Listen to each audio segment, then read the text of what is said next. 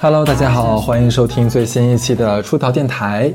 然后我们今天要聊一个话题，是之前可能没有涉及过的，但是会有朋友在后台来问我的，就是诶，要不要做一个自由职业者这样的一个话题。然后这一期呢，我请到了一个我的自由职业者的朋友 Rex，跟大家打招呼。Hello，大家好，我是 Rex，很高兴能来到这一期节目。嗯，OK OK，然后就首先就是跟大家聊一下，为什么说一定要来聊一个这个话题，就是有没有发现现在越来越多的年轻人，就甚至中年人都开始想说，哎，我要不要辞职创业呀？就是回到回归家庭或者怎么样，就不要再在职场里面工作了，可能有很多的原因。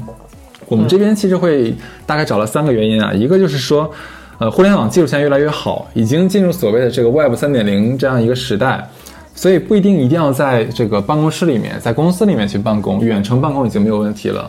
再加上像二零二零年这个疫情，直接啊就是一步到位，把这个从公司办公到居家办公、线上办公形形成了一个非常强的催化。嗯，当时嘛，所有人都都在在家里面远程办公、远远程开会，然后远程什么上课啊，等等等等。所以说，基本上这个技术问题、地理限制问题，就直接在二零二零年给我们打破了。嗯啊，这是我觉得第一个原因。第二个原因的话，就是，呃，我觉得现在的所谓的八零后、九零后，甚至现在已经零零后已经开始上班了，不觉得很可怕吗？就是我们可以看到身边很多的什么实习生啊，还有刚刚进公司的朋友，一问，哎，零零年的，甚至还有零一年的，对我们都已经是可能是就属于比较社会上比较老的一代了。啊，以前可能会大家讲究是一个什么，我们那个年代讲究一个身份归属感，你是哪个单位的呀？你是哪个公司的哎，呀？可不是嘛。对，你是什么什么职位啊？哎呀，就是，就好像说，如果说你没有一个归属地，似乎你就不是个正经的一个社会人，总感觉你像是我们东北话的话，你就是个二流子，你就是个就是混子，就这个感觉。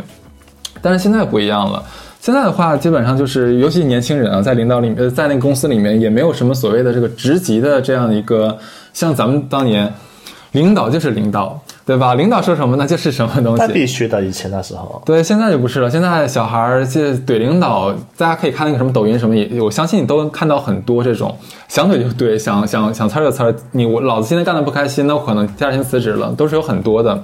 所以整个对一个职场文化的认同和理解，就也发生了很大的一个变化。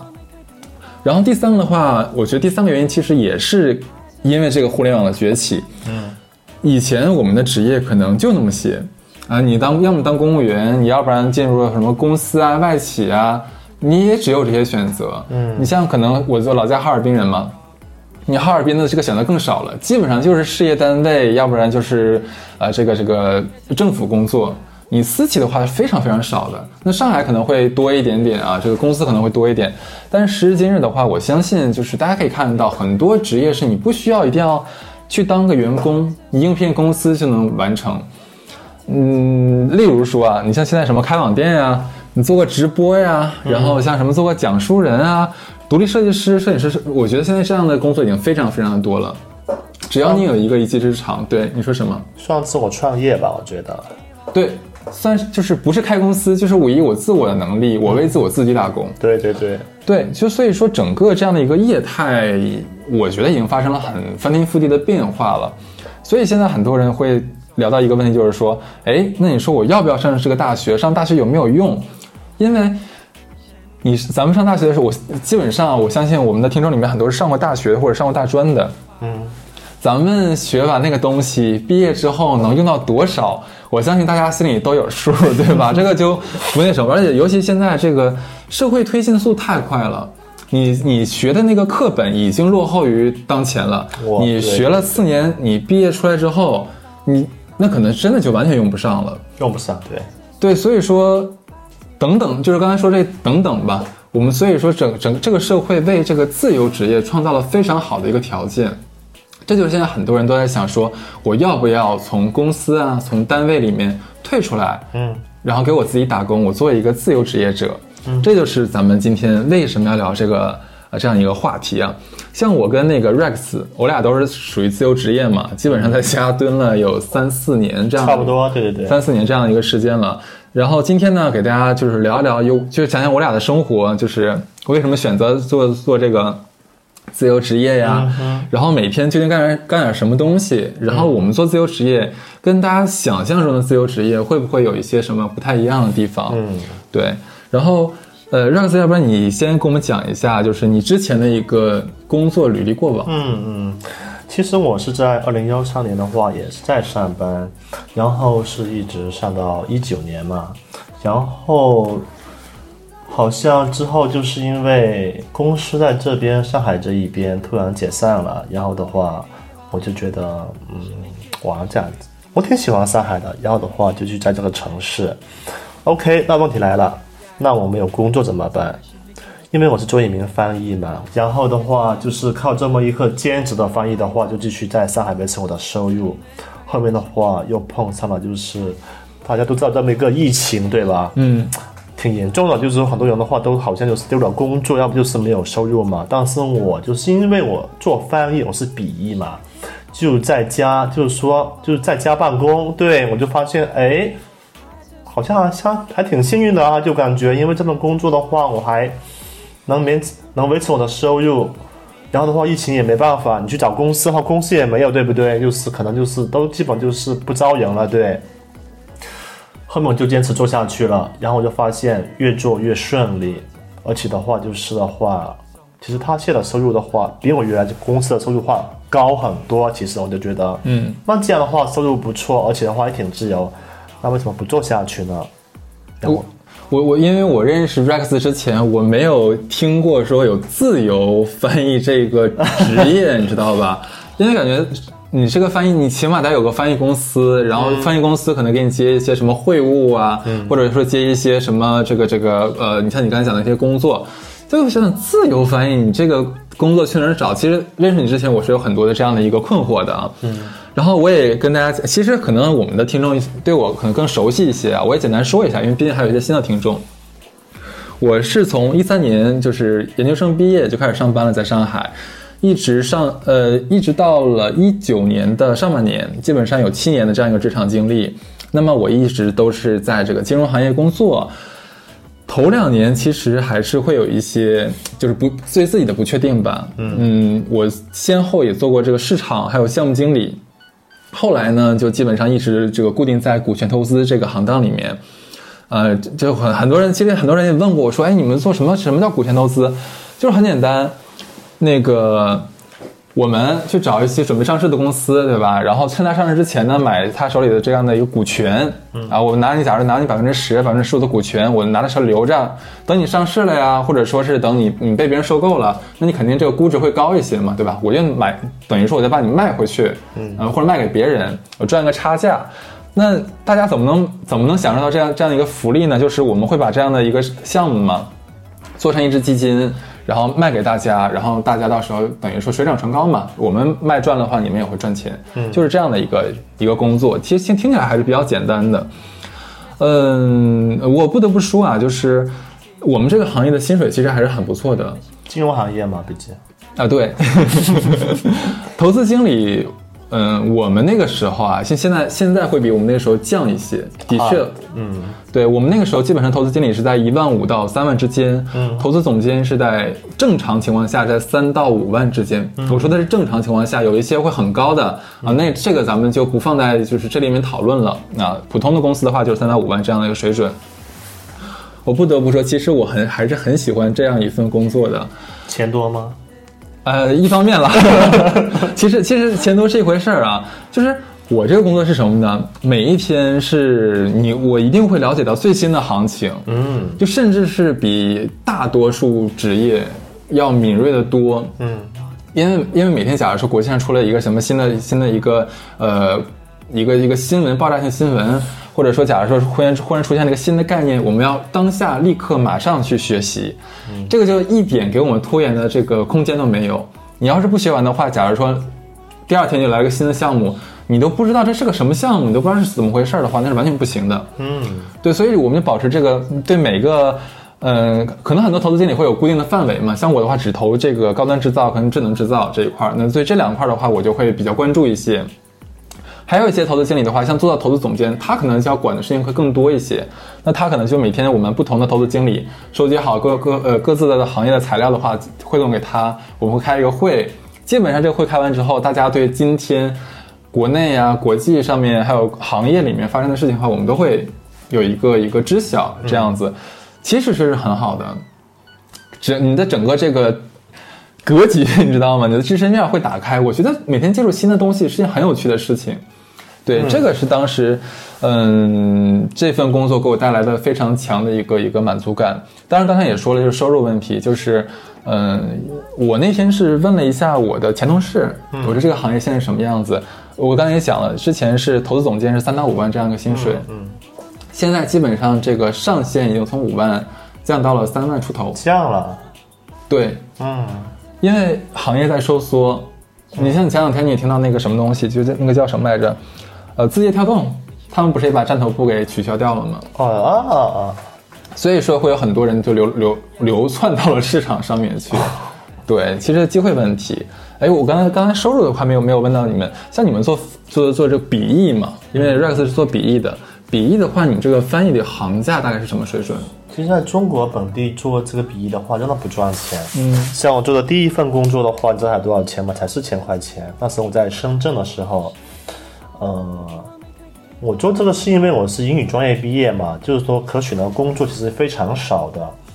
然后我来上海之后的话，工资就到差不多两万块这样子。我觉得两万块的话，等一下，你从你在深圳的时候是四千，然后同样的工作，然后同样的职级吗？呃，不是的，就是说算是升职嘛，就是说深圳的话是从四千，然后我们涨到了八千块，后面因为一个机会，然后的话来到了上海，工资又变成了两万块钱，但是因为我属于这个高级翻译了嘛，嗯，后面就是刚刚说，就是因为就什么疫情的话，我就是变成一个自由职业，对不对？然后其实我也没想过，就是说，哎呀，上海挺好，就在上海待着呗。然后的话就是一边做自由职业，一边在这边生活嘛。后面就发现，嗯，做自由职业之后发现这个收入的话呢天花板已经打开了，呃，就发现后面发两万、三万、四万，后面就就就就能涨上去了。对，其实我也没有想到，当时我就发现自由职业给我带来一个新的收入的这么一个契机。对，你已经超过了投资投资总监的这个价格了。了。对嗯，对，其实哎，我刚才听了一下，如果说你做翻译，在公司里面其实是有上限的这样一个价格的，对吗？对对对对对，就死工资嘛。你你们不是计件的吗？假如说不是不是不是，就是我我不管这个月我接了多少个翻译工作，哎价格就是这个价格。对。哦，那其实这个不划算的，这个还是不划算的。哎对，哎你这么一说，是真的啊，我之前没想过哎。哎，这 真的是，那那我问一下，就是那这是什么样的契机和决定？就真的就是因为我我真的感觉，能让我们从那个职场里面退回到你自己变成一个没有工作、没有没有怎么不能没有工作、没有没有没有单位的这样一个身份，其实我相信对任何人来说都是艰难的。非常艰难，其实，其实，比如说，如果你要是一个投资经理的话，其实如果说你觉得收入不错，然后的话，你觉得每天学，每天都隔隔很多新的新闻、新的知识，你说你挺满意的，我觉得其实你也不会考虑做自由职业，对不对？嗯，像我也是因为疫情这么一个情况，就是说你被迫，就是说突然做自由职业，才发现没办法，先做着呗。然后做着做着发现，哎，新的机会来了，但是的话，同时为什么就是其实会有新的风险？嗯，因为很多东西的话，其实在中国这个地方的话，很多人的话都没有遇到过。比如说你做自由职业，你要怎么找点业务？对啊，这个我觉得很难哎，尤其翻译，我现在都想不到。我的话，其实我也没想过，我其实我当初我就觉得我就是发邮件嘛，就是说，呃，能不能合作啊？就等我就等于说我突然从一个翻译变一个销售员，销售了，对，就是说能合作吗？有业务可以谈吗？你就是一家一家这么发邮件，对，而且对对对，然后的话就是这这么这样子，就等于说，其实还是一种自我创业。我觉得就是说，你你要做一份事业，就是说什么都得等你来干。嗯，但是我觉得最好最好的地方是什么？就是说，当你被逼入绝境的时候的话，你这人的话就好会激激发一种潜能。嗯就说的话，你会去想办法。对就逼到份儿上了。对对对对对对，那你当时刚从这个公司里面退出来的时候，我相信会有一段就是 gap，就是 gap，嗯这段时间你可能没有特别多的工作，然后收入收入已经远远达不到之前的水准。对对对，这段时间你当时是怎么熬过去的？其实我知道这种心态应该很多人都会有，特别做自由职业都发现，哎呀，突突然做自由职业了，就发现前期明明我很努力去找工作了，就是说他就找业务，就是一直可能就是说客户看不上你，或者就是说你被拒绝的多吗？有过，其实还挺难受的，就是别人就跟你说不合作嘛，一来就是说不合作，我感觉一种就好像打压，就说就说突然就没有自信的感觉，好像觉天哪。然后的话，第二就是说，你不拒绝就表示你没有收入，特别在上海这个这么贵的地方啊，就是说，比如说你每个月的话，这么一个基本开开销，起码要快快好大几千一万吧。如果说你又不熬出的话怎么办？就会有这种一种压力在，这种焦虑，你知道吗？嗯，对太懂了。你懂了啊，我觉得所有就是这个做自由职业的人都会有这种焦虑，都会有，都会有，其实对。我们俩不知道说什么，把那个智能电视给弄起来了。OK，对，其实这个之前我是跟，因为我还有个做自媒体的朋友们，我们聊过这个问题。这个焦虑其实主要是来自于这个收入的不稳定，嗯，对吧？OK，我们一一循序渐进一块块聊啊。刚才是 Rex 讲了一下，就是什么什么样一个契机，然后我也讲一下我这边是什么样的契机决定从事自由职业好了。一方面其实就是一个跟你一样是被动的，对，被动的，对我们，我们就是整个行业的一个政策原因，然后整个导致整个行业做了一个行业整顿，所以很多公司都倒掉了。嗯，然后降薪裁员基本上每一天都在发生。对，然后我的第二个原因就是说我当时就真正呃，等于说我最后一份工作吧，对我的整个身心太折磨了。啊，对，当时后来想说，我本来也想说，我这个工作结束之后的话，我一定要就是好好休息一下，自己恢复一下整个状态，基本上是这两个原因吧。对，然后那个，嗯，当时是怎么讲？就是我在家里面可能有将近十一个月，其实是没有工作的，十一个月，基本上就一年了。其实，嗯，对我基本那十一个月是完全没有收入，然后完全没有收入啊，对，但好在我之前的那个就是工资比较高啊，能 cover 掉，你知道吗？对我，我我我不慌是什么原因呢？就是一方面是之前的工资攒了一些，少许的攒了一些，还够花。嗯，第二呢，就是其实因为上海还有房子，所以说我们不至于说啊，我明天会不会被房东赶走？其实没有这方面的焦虑。很多人如果租房的话，其实还会有这方面的焦虑。对，对，反正当时就是几方面原因吧，一个是刚才讲的是整个行业的问题，第二是我最后一份工作导致整个我精精神状态非常非常非常的差，然后我决定要休息一下。等我再想，我其实中间有回想过回到市场上面去，嗯，就非常尴尬的是，我就发现。就是我处在一个当不当正不正的一个位置，就是有点高不成低不就了。嗯、之前我属于在公，就是整个行业里面的中档的一个公司里面，中档 OK，特别下档的公司呢，我不想去。嗯，高档一点的公司呢，人家不要我，哦 非常的尴尬。对，然后中档的公司呢，该倒的全倒了，就基本上对，或者说假如说还有一些的确还有，但是我朋友在里面，然后我问了一下，所有人都说千万别来，千万不要来。为什么呢？可公司肯定会有一些各种各方面的这个哦弊端嘛，你只有在里面的人他会告诉你。当然每一个公司都有不好的地方，这个我是知道的。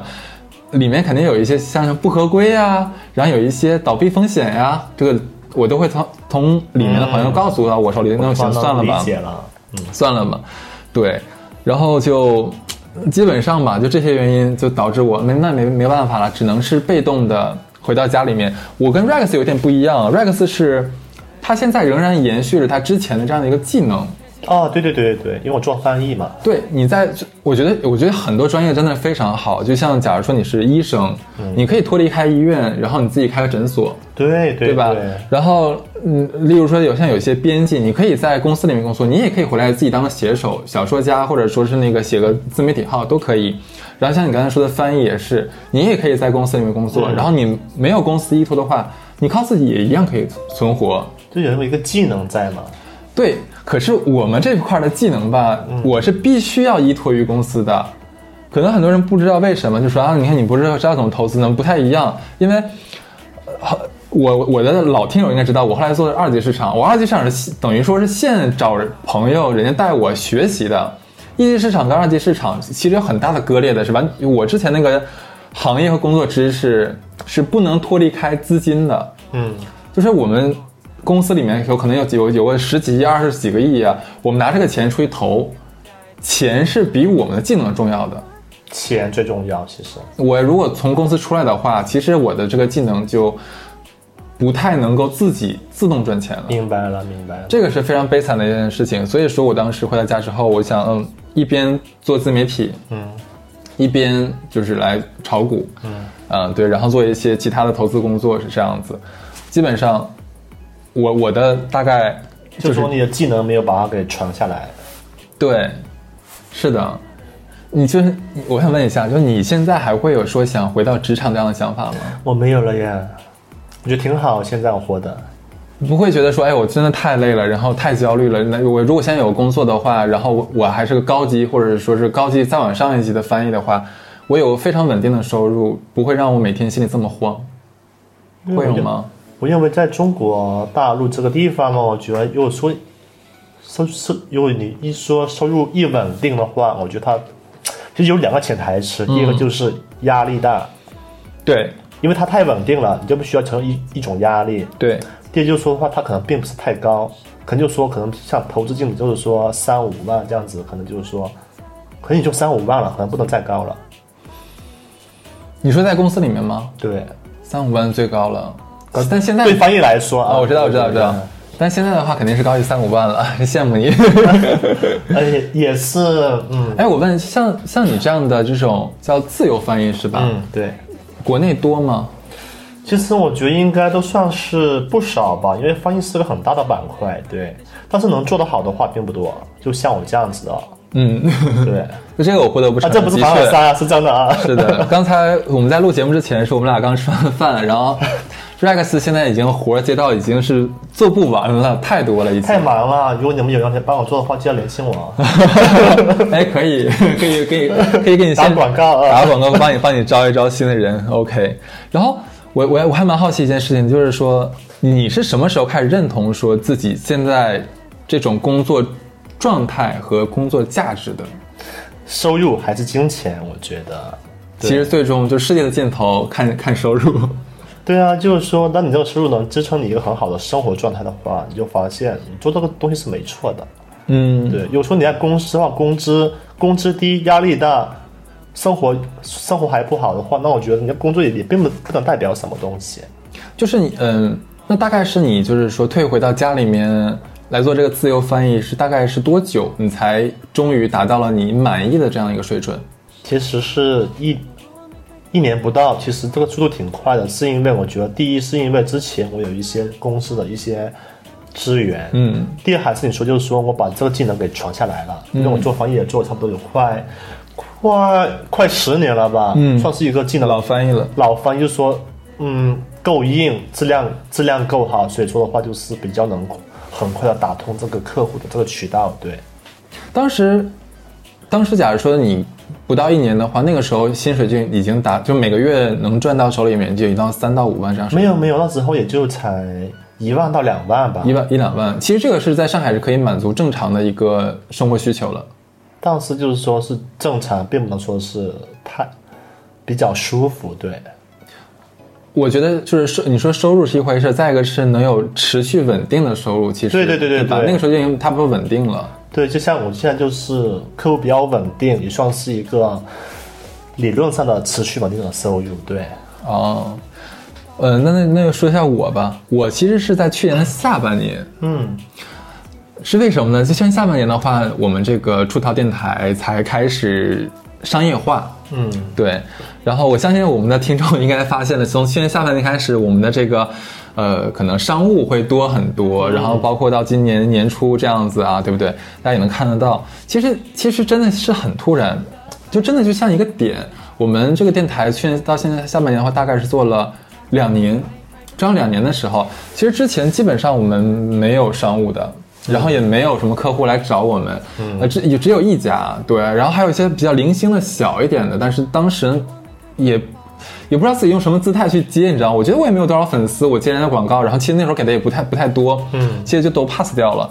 但是从去年下半年开始，忽然间就很多平台都开始找到我们，广告商开始找到我们，说，哎，可不可以合作？这样，就那一刹那，就忽然感觉到，哦，原来我们这样就是说用心做这个自媒体，做了两年之后，哎，发现是有商业价值的，嗯，然后觉得。既能做自己快乐的事情，然后这东西又能给给到我一个正常能维持我生活的一个回馈。嗯，那一刹那，我终于感觉到，哦，我好像没有做错，没有做偏。是因为客户找上你的话，给你带来一种价值认同感，对吗？对，就是你会感觉到，就是你像我们做这个自媒体嘛，哎，这个小小小凡尔赛啊。一方面，其实我们从评论区能看到很多朋友们。他是喜欢听我的节目的，嗯，对吧？那我们的节目的确能给他给大家传递到快乐和安慰，嗯。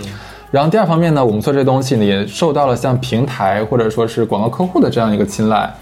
这个其实我觉得就是那 OK 了，那我做这个东西它是有价值的，嗯，我我能理解，对，我觉得认同了，对。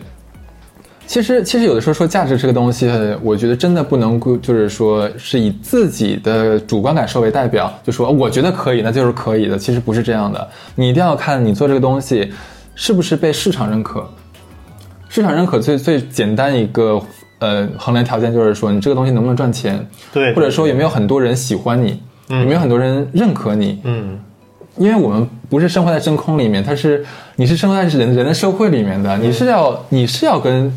别人有一个连接，从别人那边看到看到反馈的，所以说，我觉得我真正认可认可自己做自媒体的话，其实真的是去年下半年，对，OK，那我想问一下，像你到今年的话，应该是第四年做这个自由翻译了，嗯，是的，你现在大概是已经做到一个什么样的水平了？一个像收入啊，然后还有说呃其他的方面。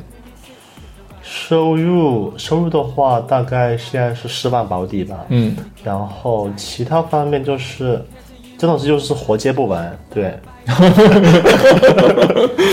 这个就是好羡慕啊。就那前期可能就觉得，就是说我现在还没有活，就是说没有收入怎么办？我觉得都是我第一年熬过来的过程，就是你，你熬过去的话都是一样的。你熬过去的话，后面就是金金钱等着你。哎，那你。你会有没有认识一些可能跟你同行，然后也说我在我在做这个自由翻译，但是结果就是他们拿不到单子，很多的呀，很多是吗？对呀，很多人可能就是说，比如都快四十岁了，可能可能工资还是就是一万到一万五，他们觉得就是已经在一线城市吗？都有对，哦，我觉得就是怎么讲呢？这个真的是。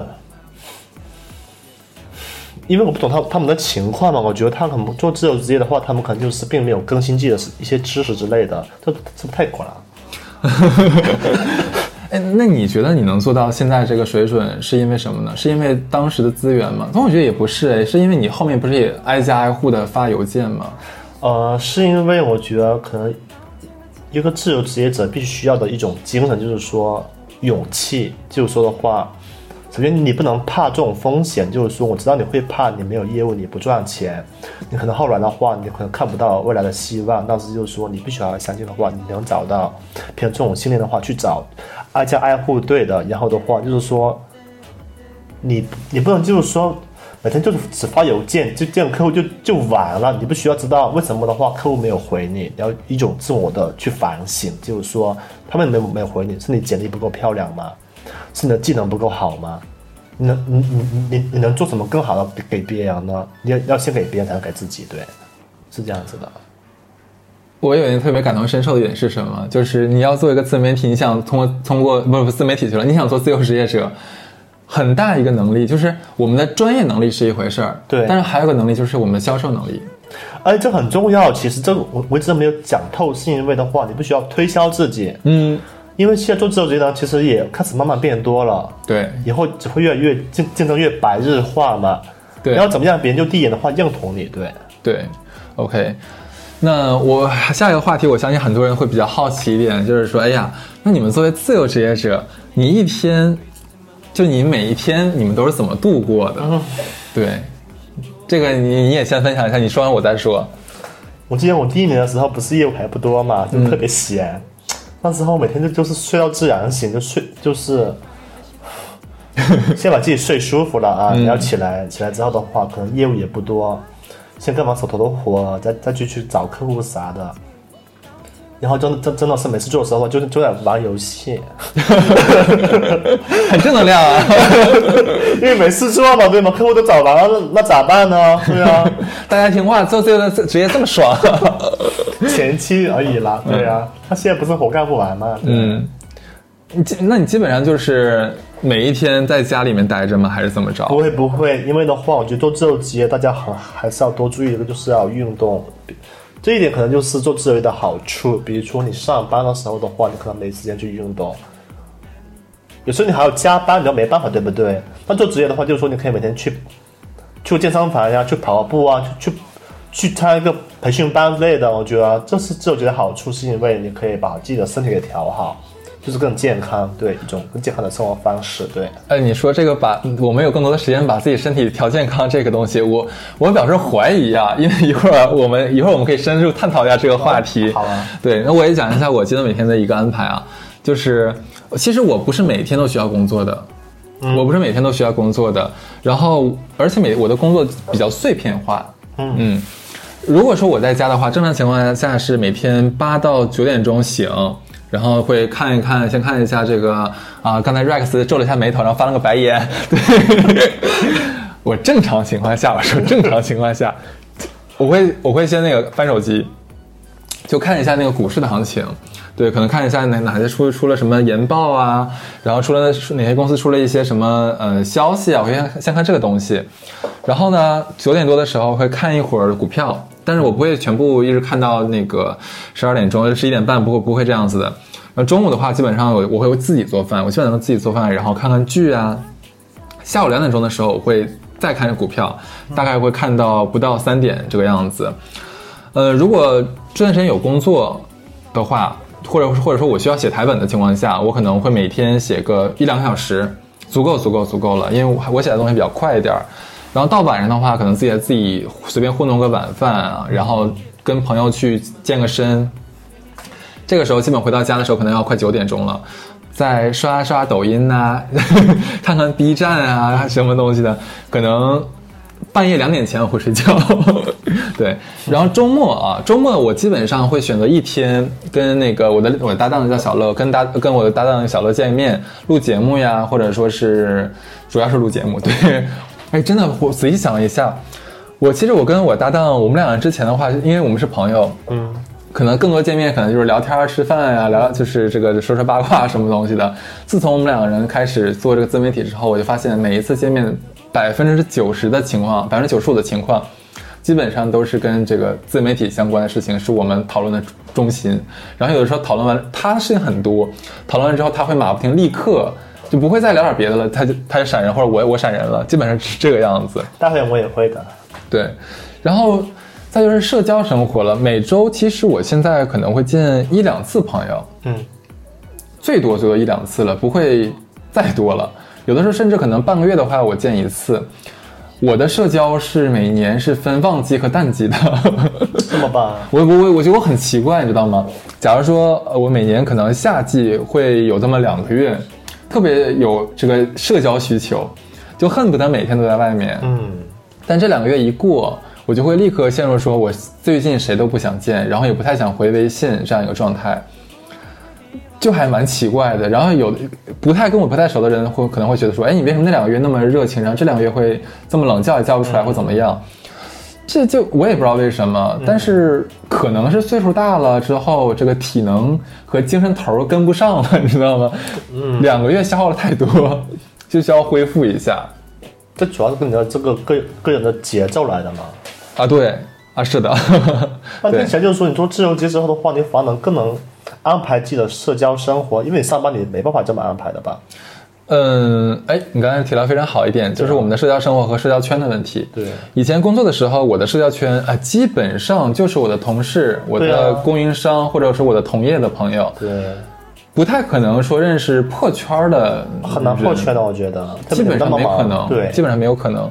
现在不一样，现在的话就是天南海北，像我跟 Rex 的相识啊，他是翻译，理论上咱俩真的是没有任何交集的，打不着边子了。对，是在朋友的 party 上面啊，我们认识了这样子，对，就就还可能比咱们在公司里面上班的时候，我们的选择更更多，嗯，就是说自由度更高，对，对，是的。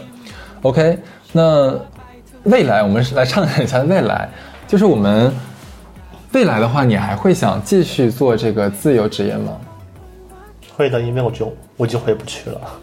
对我真的发现这个问题，一旦习惯了，我想几点起几点起，哎我想几点睡几点睡，然后我的工作我想怎么安排怎么安排这种节奏之后，你再让我回到办公室里面，就是穿上工装，然后套上夹板，然后老板天天上司天天管着你呀、给你发一些任务啊，然后。很多东西是我们不想做的，嗯，哎，你有没有发现一件事？尤其是我们做了自由职业者、自由职业之后，你会觉得以前在公司工作，基本上百分之八十以上的工作，其实对我们自个人的提升是没有帮助的。我觉得是真的。对，而且可能呃，你的工作可能和我们工作不太一样，你本来就做翻译的嘛，可能对你是锻炼。杂杂碎啊，比如说像那种什么邮件回邮件啊，一一些打印啊，乱七八糟，我觉得都算是一种谁谁谁谁都可以做的工作，机械式的工作，对。对，就其实尤其是现在的话，我会想一些问题，就是说，因为我也我的答案跟你是一样的，我也不可能回到职场了，太难了这件事情。因为职场里面很多一件事情，大家可以想到，我之前在节目里有说过，我们是在给老板积累生产资料和生产材料，很难是为我们自己。那不属于你。对，真的不属于我们。我们给公司拉来了业绩，或者说拉来了客户什么东西的，基本上人家是看的是公司，看的是你公司的财力和这个背景。嗯我们一旦离开了这公司的话，那人家其实不会跟我们走的，因为我们没有办法再给人家钱了嘛，对不对？他其实看的是这种很现实、很残酷的。对，所以说我当时其实离职的时候也也也是意识到这个问题了。嗯，对，所以嘛，我感觉未来的话，我大概率还是会做自由职业，只是自媒体这个能做多久，这个就看大家的支持了。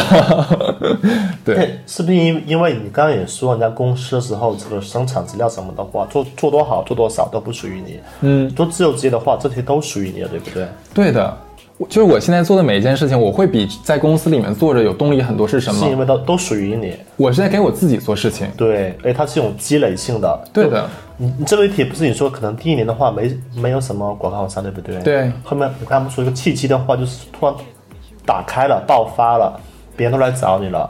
我觉得这这这这这都是一种积累，一种量变到质变的过程。对，嗯，是的，对，很好。咱俩这方面想，我觉得啊，我觉得只要是做了自由职业之后的人，基本上，基本上我感觉是回 回不到之前了。对，然后，呃，刚才其实我们也分享很多，我跟 Rex 两个人就是为什么开始做做自由职业，然后做自由职业是每天什么样的生活，然后可能会碰到的哪些问题。对，那下面的话就是我们可以给跟准备想自由做自由职业的人说一些可能我们趟过的水，然后给大家一些小小的建议。对，第一个啊，就是我估计很多人其实会对自由职业者有各种不切实际的这样幻想，就觉得可以每天想几点起几点起啊，然后起床之后可以做个美味早餐，在窗边晒晒太阳 啊，打开电脑舒坦的工作，然后有很多很多的时间可以就是那个做什么上班呃上班的时候做不了的事情，什么到处旅游啊，什么学习学习新技能啊，什么这些东西。其实我感觉这个是加了滤镜的，嗯对也不对，嗯，对。然后我个人做自由职业，其实会碰到这样的几个问题啊，就是第一个就是作息不规律。你像你，这是刚才对，这是刚才 Rex 讲的，说什么我可以更好调理身体。我本来也以为我能做自由职业者调理好身体，的确，就我们不会再碰到比较傻逼的同事了，这个的确给我们心理负担减轻了很多。但是真的就是没有一个早晚打卡，就是上班打卡之后，我很难限制自己早睡早起，太难了，真是太难了。你需要别人来约束你，对吧？真的真的没有人来约束我，你靠自己的话，挺难的。我说句实话那这就自，由职业就自由呀，对呀，那你只要自己约束自己啊。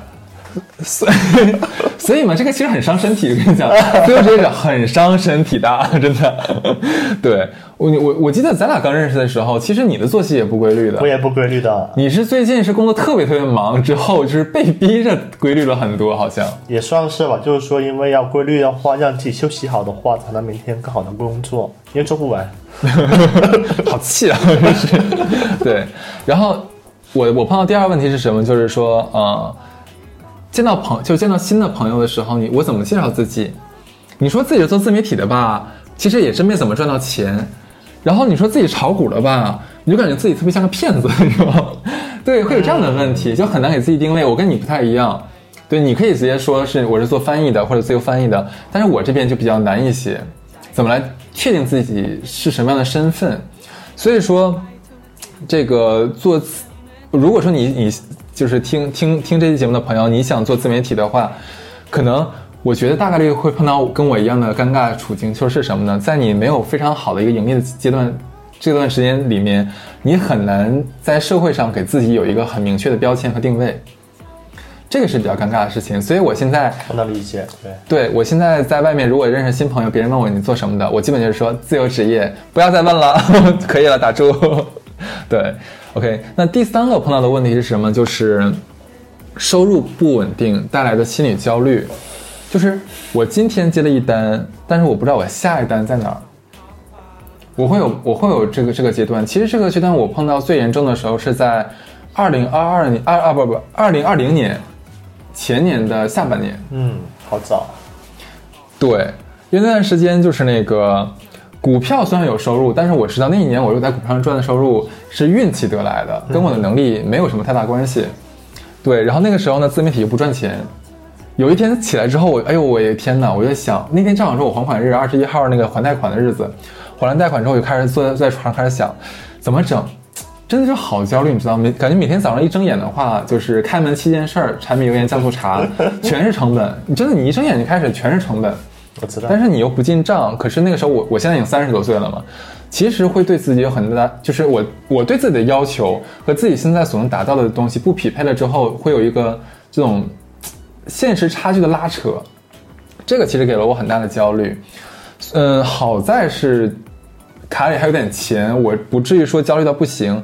这个时候的话，就是要跟很多想要做自由职业的朋友来讲，嗯，你要想做自由职业的话，你一定要衡量好兜里的钱能不能 cover 掉前一年甚至前两三年的这样的一个生活成本。这必须的，对。对的，觉得如果说你没有一定的储蓄的话，你千万不要乱做自由职业。对。然后你这边的话有碰到什么就是尴尬的问题吗？做自由职业？尴尬的问题啊，还是、我觉得大家都是都问同一个问题来的，就是赚不赚钱。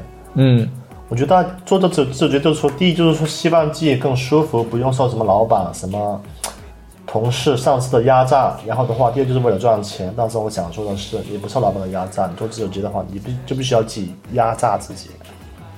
就如果没有这个动力和这个决心的话，其实也很难做这份工作，对吧？你对，就是说的话，你如果老板不鞭策你，你你你能把自己给鞭策好吗？这是你要自己问自己的问题。如果你都不行的话，我只能说你做什么都不行。嗯，那你觉得什么样的人适合做自由职业呢？这样我来说，你可以先想一想，嗯，OK 吧？对，就是我我个人感觉最适合做自由职业的人是没有后顾之忧的人。哎，对对对，你说非常好啊。真捧场，真捧场，你可，我们就喜欢这样嘉宾。对，你先，你先先先说我吧。我在上海有自己的房子，有房贷，但是我有存款，呃，我的存款也能 cover 掉房贷。其实，所以说我这一块的压力不是特别特别特别的大。然后我没结婚，没孩子，嗯，就说白的话，就是我自己吃饱全家不饿，所以也没有说什么要养家的这样的一个负担。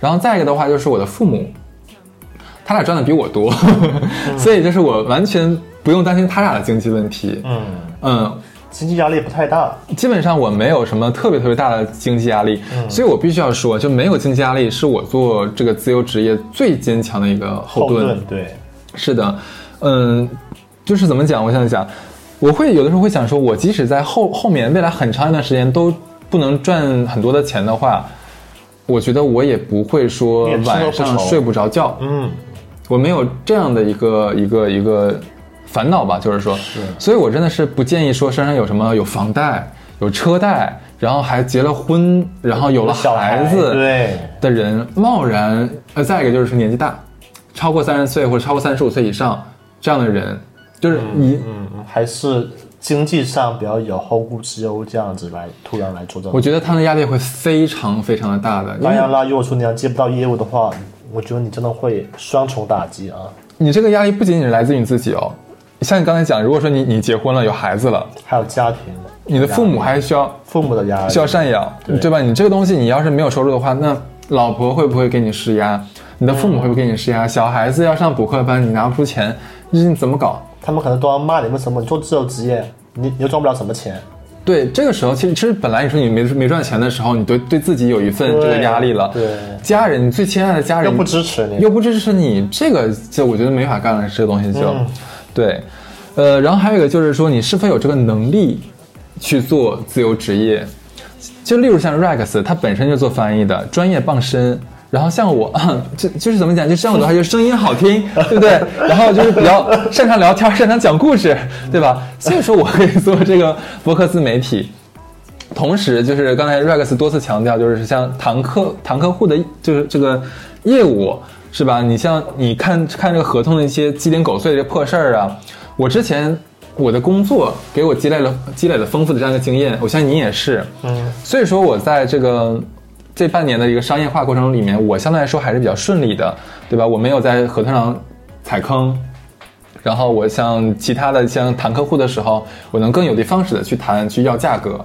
如果说你之前做的工作没有这方面的一个，嗯，就怎么讲，技能加加成吧，嗯，其实你贸然间开始做的时候，前面可能会有很多的阻力。对，我对对，对我我是我是有这样的感觉的，所以说，嗯，刚才我跟那个那个 Rexy 我俩有聊到过，就是做自由职业者需要的一个是专业能力，专业能力包括着就是你的业务能力啊，你的人脉关系，对吧？所以说你要知道你的能力圈在哪儿，你能做什么，就是你做这个自由职业的话，你有没有这个信心，你能你的能力能养得活你自己，嗯，这几个问题你要想清楚。这个是要想清楚。刚才那个人脉圈，其实我没有展开讲，我也需要讲一下。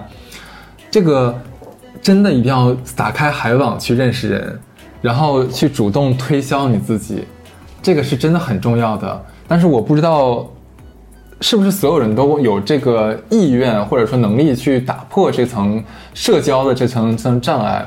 这个你真的要对自己有一个很好的把握之后再去做决定。你呢？其实我跟那个哈吃的观点都差不多，还是第一点，最终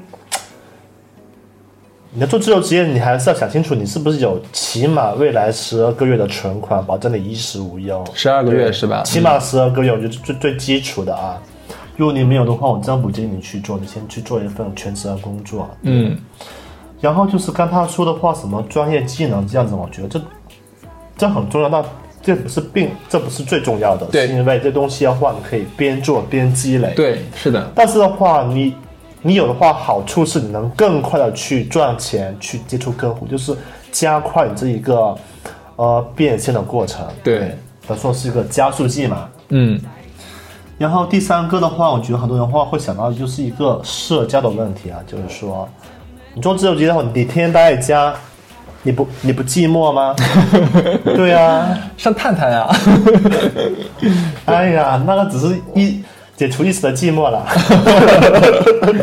对，对，所以我觉得第三个就是说，你必须要有一个能保持自我跟自我沟通的一个过程。怎怎么讲？就是说，如果没人和你聊天，如果你们嗯，没有社交怎么办？你必须要能知道，怎么去排解心里的抑郁？对嗯，我的话比较强大，就感觉就是说，哎 我知道，没人跟我玩，OK，我自己去健身，我自己去外面玩呀，我自己去报个兴趣班啊，就是说认识新的朋友啊，就是问我的办法。你会主动去寻找一些突破口去解决这个问对题。，其实我并不是个外向的人，我是个挺内向的人，但是好在就是说，我愿意去尝试新东西。我就是说，新事物的尝试的话，能排解掉你这个社交圈的这这么一种落寞。对，对，我觉得刚才 Rex 讲的这东西非常的对，因为我没有提，我没有提没有我没有说到这个这个板块，就是做自由职业，你待在家里面，其实真的嗯，要克服放掉对，要克服掉这个没有人跟你说话，你旁边没有同事。没有同事的哦。对我曾经，我曾经尝试过，大概有一周里面有四天，我真的没有张嘴说过话。微信上就是见字如飞啊，哎呀，打字什么东西的。但是其实你打字跟你面对面的跟人交流，哎对对对完全是两件事儿。社交对，完全是两件事儿，就是好在是一呢，我我非常擅长独处，我也喜欢独处，所以说对对我来说没有太大问题。第二是因为我朋友很多，我想的话，我可以随时随地的找到朋友跟我跟我见面，对。但是如果说你的朋友不多，或者说你在家时一旦时间长了之后，你会感觉自己会你的性格受不了，嗯，那这个东西你要怎么去排解？你要提前预见到这个问题，你自己是不是有能力能 handle 得了这个问题，也要想清楚。OK，那最后的话，我俩再给大家一些做自由职业者的一些小 tips 吧。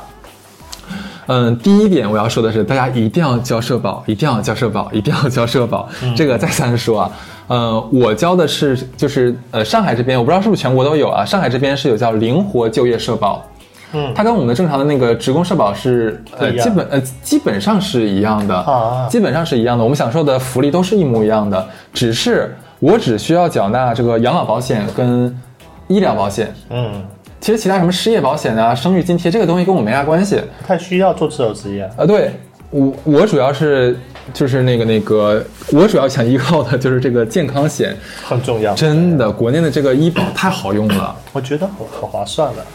就非常非常划算，真的能省很多很多的钱。你有的时候手术可能要花个十万十几万，你最后打完折之后可能就变一万块钱了。对的，这个真的极大的能减轻你的那个一个经济压力。嗯对，这个是我真的是需要买的。对建议大家来买。然后它比较便宜，我买的是最低那一档，一个月两千两千一百多还是两千二百多，在上海这边啊，反正你这保险对全国全国其他城市的朋友们不不太友好啊。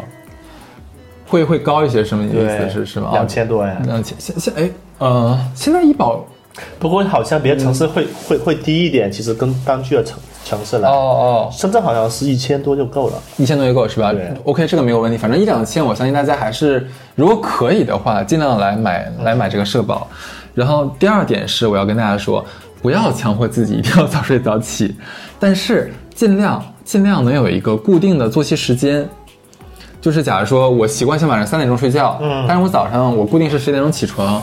如果说你能比较稳定的在这个区间，其实也是可以的。我之前有问过大夫，大夫说我们说什么熬夜，嗯，现代医学啊，不是说的是咱们的老中医这个医学两两个体系啊。我我问的是那个现代医学的朋友，他说你如果说你哪怕晚睡了，但是你是在一个固定时间内，然后睡眠时间和睡眠质量你能保证得了，其实也是可以的。嗯，只要你能保证得了，不要天天我今天。八点钟睡觉，明天十二点睡觉，后天下半夜四点睡觉，你这样子是肯定不行的。固定固定。固定是比较重要的，对，因为强迫大家早睡早起，我觉得不太现实。很难，主要它太难了。对，这个对你个人的这个约束能力要求那是太高了，跟堪比戒烟，我觉得对。所以说，就是大家有一个意识，只要知道你自己在做什么就可以了。然后第三点的话，就是我们刚才反复强调的，一定要保持社交生活，多去参加一些社交活动。Rex 有说到说像健身课呀或者兴趣班之类的，我们尽量不要跟社会脱节，就不要让自己长时间的独处丧。怕的是什么？怕的是丧失掉社交能力。对，这是很可怕的事情。然后第二的话，真的是会有这个抑郁症的风险，我觉得会的。真的会有抑郁症的风险啊！因为我的朋友还蛮好，因为我家附近会住了好几个朋友，他们会不定期的会把我从家里拽出去。他们就很怕我自杀在家，对，其实他们多虑了，我不是这样的人，对，嗯，反正反正这这三点比较重要一点。再有一个的话，就是如果说你有家庭啊，咱尽量尽量就是在你下定决心做自由职业之前，跟家人先沟通一下，得到他们的支持和理解，这个很重要。这个是保证你未来能顺利开展你的这个自由职业的一个基础保障。起码就是说，你家庭方面就是和谐，嗯，那你以后的自由职业也更加和谐顺畅。对。然后你有什么要补充的吗？还是就是说，对朋友们说，先存好钱再再来做吧。什么？先存好钱再来做自由职业，对，起码有十二个月、二十二个月的存款。对，多重要！先攒点钱最重要了。对，但没办法的，我觉得你没钱的话，你做的话，嗯，你就像在赌博，哎，是的，万一你赌输的话，就什么都没有了。对。对，这期的话，非常感谢 Rex 能参与到我们这个节目录制当中啊。然后大家可能会觉得 Rex 的口音比较离奇，那么你们猜一猜 Rex 是哪里人？对，然后如果大家有什么关于自由职业的一些问题啊，或者说是小困惑，可以跟我们在评论区交流一下。对，呃，我们当然也不是说是那么，我俩也并没有做到那么。多么优秀的一个自由职业者哈，年入百万这一种，但是至少说我们已经可以达到一个比较稳定的水准了。我相信，相信这是一个，呃，还不错的这样的一个。没有，觉得我们的话，就就就自由职业的话，应该还算是挺优秀了。其实，可以。那如果大家对这一期有什么其他的想法的话，都可以在评论区告诉我们。那这期就这样，拜拜，拜拜。先不知道怎么在意，还是问了半天。当我听了 T Y Pop Me，现在 put me off，但我没开地方。